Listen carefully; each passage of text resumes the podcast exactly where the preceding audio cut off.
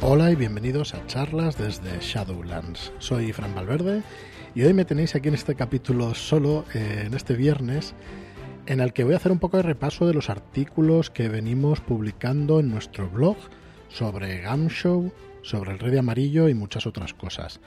Eh, antes de eso, en primer lugar, darle las gracias a Álvaro por todos estos maravillosos podcasts que está haciendo de mm, temática de Gamshow para gente que ya conoce Gamshow, pero para aquella gente que quiere aún ahondar más dentro del sistema Gamshow.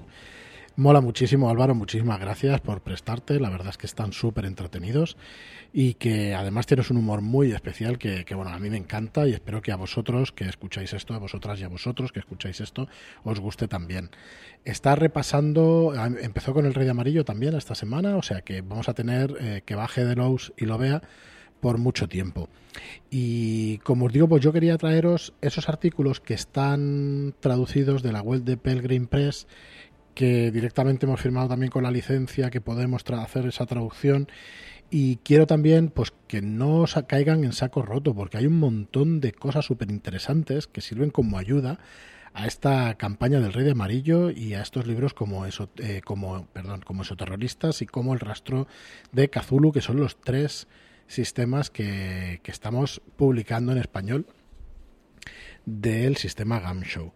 Y bueno, antes de empezar, como siempre, pues quiero refrescaros las preventas que tenemos hasta el 29 de julio. Vamos a tener el Rey de Amarillo, la, el primer tomo de esta campaña y de este juego de rol, que también es campaña. Y este primer tomo se titula París, el Rey de Amarillo París, y que tenéis en preventa hasta el día 29 de julio, con tres láminas de regalo, no lo dejéis pasar y a 34,95 que es un muy buen precio para un libro que va a quedar la verdad es que espectacular. Muchas ganas ya de que, de que lo terminemos, de que vaya a imprenta y de que lo tengáis en vuestras manos y nosotros también. Y también tenemos en plena preventa el Matadero y Hidden Core 2, dos aventuras nuevas en formato carpino, en tamaño de 24 por 17 centímetros y que encontráis toda la información en shadowlands.es barra matadero. Son dos aventuras para la llamada de Cthulhu escritas por Andrés Ramos. Una de ellas para el sistema de Pulp Cthulhu y la otra para la versión clásica de la séptima edición de la llamada de Cthulhu. Y qué más, bueno, por, un precio de 43.95 estas. Y como digo, pues toda la información ahí en shadowlands.es barra matadero. Bueno, pues vamos a. Os voy a explicar un poco. Mm, estamos haciendo una serie de noticias, una serie de traducciones de estos artículos que están en la web de Pelgrim Press. Y en este caso mm, voy a reseñaros tres o cuatro de los últimos artículos que se han traducido. Los encontráis en shadowlands.es barra blog. Los podéis encontrar. El primero de ellos se titula La venenosa inspiración de Edme Castaigne y nos habla de mm, las referencias que tuvo Robert W. Chambers para traer a este, este nombre dentro de su relato del Rey de Amarillo. Mm, realmente se conoce poco sobre la vida de Robert W. Chambers, pero que está bastante, bastante claro que por su obra conocía a Francia y conocía su historia. Entonces, eh, traer el nombre de Hildred Castaigne que perdonar que no sé francés, no sé cómo se pronuncia exactamente, ya lo diréis en los comentarios o nos mandáis un audio a charlas desde Shadowlands al Telegram. Y bueno, em, efectivamente, pues es el, es el protagonista y narrador poco fiable del clásico relato del Rey de Amarillo. Em, entonces, eh, muy probablemente pues, se basó, eh, se inspiró en el asesino de principios del siglo XIX Edme Castaigne, como os digo. Castaigne era un joven médico sin recursos eh, que se hizo amigo de una pareja de padecientes adinerados, los hermanos Auguste y Hippolyte Ballet. En 1822, Hippolyte, enfermo de tuberculosis, murió bajo el cuidado de Castaigne. Su, su fortuna pasó a Auguste y además hizo a Castaigne su heredero después. Medio año después, tras beber vino y luego leche que le dio Castaigne, Auguste también murió tras un prolongado ataque de vómitos. Vamos, eh, fueron envenenados muy, muy, muy, muy probablemente. Ambas víctimas tenían poco más de 20 años. Mm, Este hecho, sumado a las actividades financieras de Castaigne, disparó las sospechas oficiales. La investigación se centró en la compra de un nuevo medicamento, la morfina, poco antes de las muertes. Castaigne fue detenido y juzgado por asesinato. El jurado le declaró inocente de la muerte de Hipólite, de Hipólite, pero culpable de destruir su testamento y de asesinar a Auguste. Y bueno, fue pasado por la guillotina el 6 de diciembre de 1823. En la realidad enmarañada del Rey de Amarillo, el juego de rol, la mera diferencia de unas cuantas letras en un apellido no nos impide identificar a Castaigne como un desafortunado eslabón en la cadena dinástica que va desde el Rey Pálido hasta Hildred Castaigne. Tenía todas las predilecciones siniestras de su familia, eh, un ser wild que lo condujera plenamente a su destino. Los fantasmas tienen un gran protagonismo en otros cuentos de terror menores de Robert W. Chambers. Y en consonancia con ellos, los personajes jugadores de tu secuencia de París podrían encontrarse con este miembro antepasado del linaje en forma de fantasma, cuyo nombre está ligeramente mal escrito.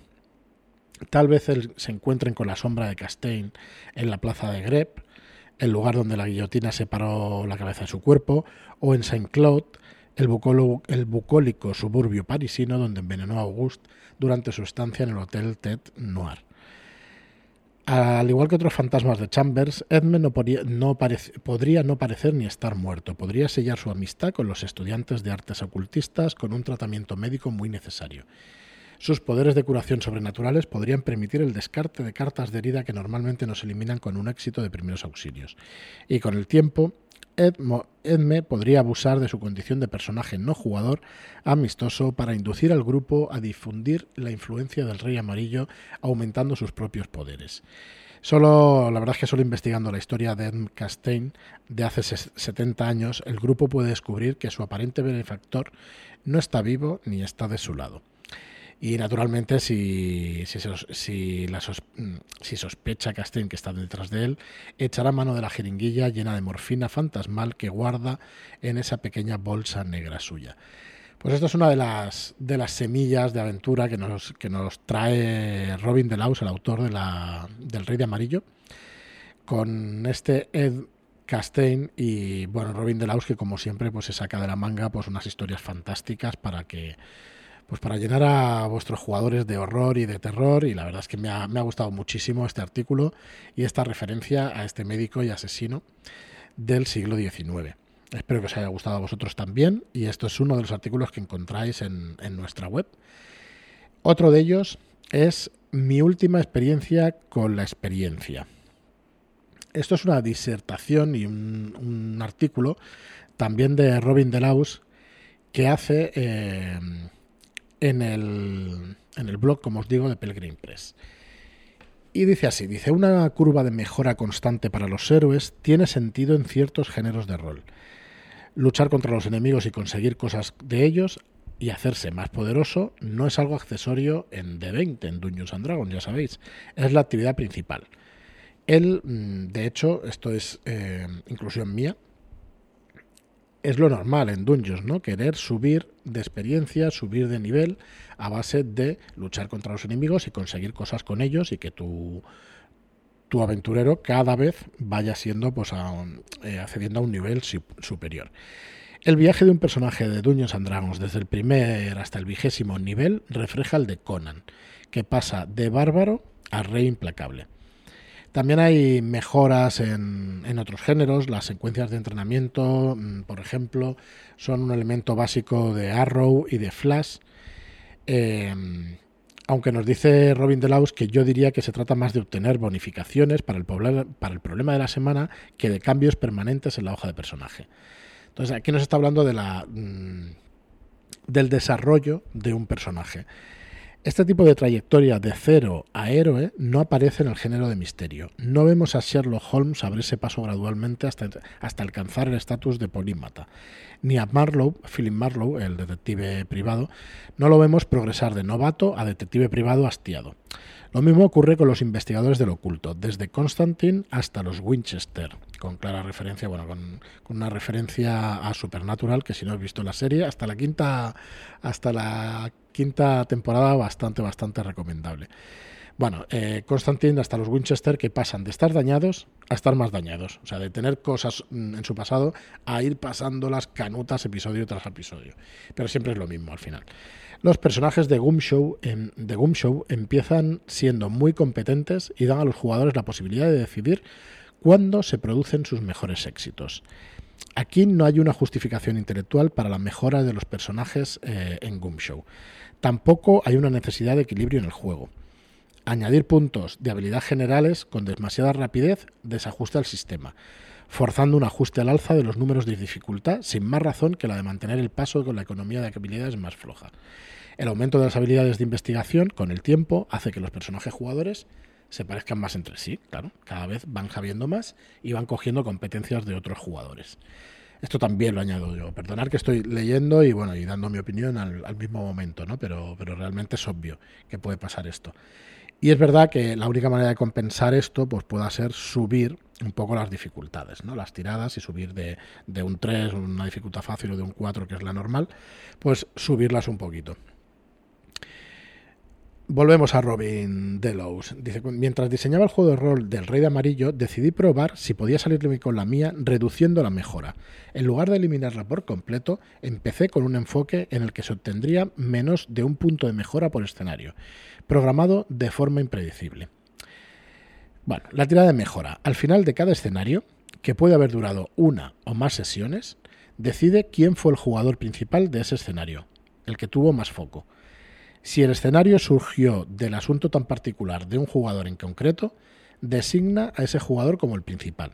Ese asunto tan particular es, eh, nos lo explica en otro artículo y en el libro, del Rey de Amarillo, que son eh, asuntos particulares que tienen los jugadores, los personajes jugadores, dentro del Rey de Amarillo, dentro de la campaña que van a jugar, ¿vale? Entonces, eh, si este escenario surgió del asunto tan particular de, uno, de un jugador en concreto, designemos a ese jugador como el principal. De lo contrario, elige al jugador que creas que ha desempeñado, desempeñado el papel más importante, el descubrimiento del misterio del escenario, o que haya hecho más por resolver el problema que la investigación ha puesto al descubierto. No te preocupes por señalar al jugador para que reciba una recompensa especial. Ser el centro de atención no conlleva ningún beneficio particular, pero alguien tiene que hacerlo. estas cosas, esto es otro añadido mío, estas cosas es mejor tratarlas con naturalidad. Bueno, seguimos. Comprueba cuántos jugadores tienen cartas de conmoción o de herida en este escenario. Ignora las cartas de continuidad adquiridas en escenarios anteriores. Esto determina el número objetivo necesario para una tirada de dado que hace el jugador principal de la siguiente manera. Si al menos un jugador que tiene la carta, una carta de herida y al menos otro tiene una carta de convención, de conmoción, el, el número objetivo es 4. Si el grupo tiene al menos una carta de herida pero ninguna conmoción o viceversa, el número objetivo es 5. Si nadie tiene una carta de herida o de conmoción, el número objetivo es 6. El jugador principal tira un dado. Con un resultado que alcance o supere el número objetivo, todos los jugadores obtienen dos puntos de mejora. Bueno, pues vamos a ver que esto añade complejidad para llegar a un resultado positivo, algo que los jugadores encontraron emocionalmente frustrante. En su lugar, opté por algo más sencillo, pero más generoso, aunque menos que el Show estándar se obtiene un punto de mejora por escenario. Y ya está. Aunque no hay justificación intelectual o estructural para la mejora en Show, hay un, favor, un factor que supera esta percepción. A los jugadores les gusta, ni más ni menos, les gusta. Han sido entrenados para esperarlo. Les hace felices, así que al final lo consiguen. En el medio colaborativo de los juegos de rol, la práctica siempre importa más que la teoría. Pues ahí tenemos la sentencia de Robin Laus en esta mi última experiencia con la experiencia, que es una disertación, es un, es un pensamiento de él sobre eh, esa experiencia que van a ganar los personajes jugadores cuando acaban un escenario y tienen que recibir esa experiencia para que sus personajes mejoren de alguna manera. ¿no? Espero que se haya entendido, hay parte que, he leído, parte que he explicado y espero que se haya entendido porque la verdad es que me resulta muy interesante. Como siempre, y como ha dicho aquí Robin Delaus, eh, practicar, probad estas técnicas y quedaos con lo que os interesa. ¿Vale? Porque en un grupo de juego puede funcionar muy bien y en otro mm, grupo de juego puede funcionar menos bien. Bueno, y por último os traigo otro artículo que se titula De las burbujeantes pruebas de juego surgió una nueva regla de Boom Show. Vamos a ver si os puedo hacer un resumen de este en lugar de leeroslo. Eh, esto viene de las pruebas de juego que hizo Robin Delaus durante, durante el testeo de este juego del Rey Amarillo. ¿Vale? Eh, en realidad nos explica que una de las grandes cosas de las pruebas de juego, de los testeos de los juegos, es que una cosa que se improvisa puede resultar de repente tan acertada que pasa inmediatamente al borrador de reglas. Y es eh, directamente, vamos a ver cómo se llama esta regla, se llama qué alivio, ¿vale? ¿Qué quiere decir esta, esta regla? Hay unas reglas generales, no, yo os digo, no no os, voy a leer el artículo, no os quiero aburrir con eso, que, bueno, aburrir, realmente está muy bien, pero os invito a que vayáis a la web y a que lo podáis leer pero en la prueba de juego que hicieron durante las pruebas del curso de juego de rol del Rey de Amarillo, eh, los jugadores estaban jugando ya el tercer tomo, el tomo Secuelas, en el que interpretaban a expartisanos que participaron en el derrocamiento del régimen de Castaigne, que nos vuelve a salir este personaje que hablábamos anteriormente. Entonces eh, iban investigando el asesinato de un, de un colega suyo, entraron en su casa y eh, de esa casa salían deliciosos aromas de, cocina. Entonces, eh, imaginaos lo que puede mm, pensar un jugador mm, que está jugando algo como el rey de amarillo y que empieza a oler algo que puede oler como carne cocinada y claro, la conclusión de los jugadores era obvia. Estaban a punto de encontrar el resto de la víctima, pero cocinado hasta el punto de alcanzar un olor terriblemente tentador. Entonces, les pareció mm, tan terrible esa, esa perspectiva que solamente hubo dos jugadores que quisieran entrar a enfrentarse a esa horrible visión y, claro, y, sabían además que, iban a, tomar pues esas cartas de conmoción si, si fallaban las tiradas de estabilidad y todo eso. Entonces, eh, ¿qué pasó? No? Pues que, que entraron y se dieron cuenta de que no era así. ¿Vale? Resultó de que estaban cocinando una paleta de cerdo en la olla de cocción lenta en lugar de pues, a alguna persona o algo así.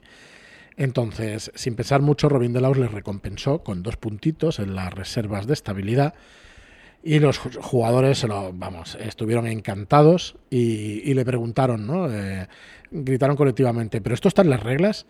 Y entonces pensó Robin de Laos que, que, ahora sí, ¿no? En este momento sí. Entonces lo incorporó en las reglas, lo llamó Ki Alivio. Y bueno, al final recupera, eh, proporciona una recuperación en la regla Ki Alivio, proporciona una recuperación de dos puntos. ¿Vale? Eh, lo vamos a recuperar en estabilidad. ¿Cuál puede ser otra, otra? O sea, es una situación en la que se pensaban una cosa los jugadores y resulta que, es otra y que es completamente inocuo. Entonces reciben, o sea, es, tan tal la situación de alivio que recibes pues, pues esa recompensa en estabilidad.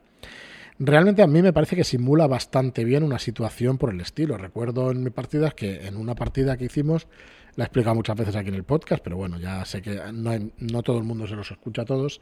En unas partidas que hice de la llamada, pues hubo un par de jugadores que no querían hablar con esa niña, con ese cielo de niña, que no tenía nada que ocultar y que no era ninguna sectaria ni nada por el estilo. Y bueno, y, hubiera sido un momento pues de, darse cuenta de que esa niña no ocultaba nada, pues de ese alivio y de haberles recompensado con esa mm, con ese beneficio en la estabilidad, ¿no? en la cordura en este caso, que estábamos jugando la llamada. Eh, esto es una mecánica también, o es una dinámica, o es una cosa que podemos utilizar. Es una mecánica más bien más que una dinámica. Es una mecánica que hace que la dinámica de las partidas cambien. ¿Qué quiero decir?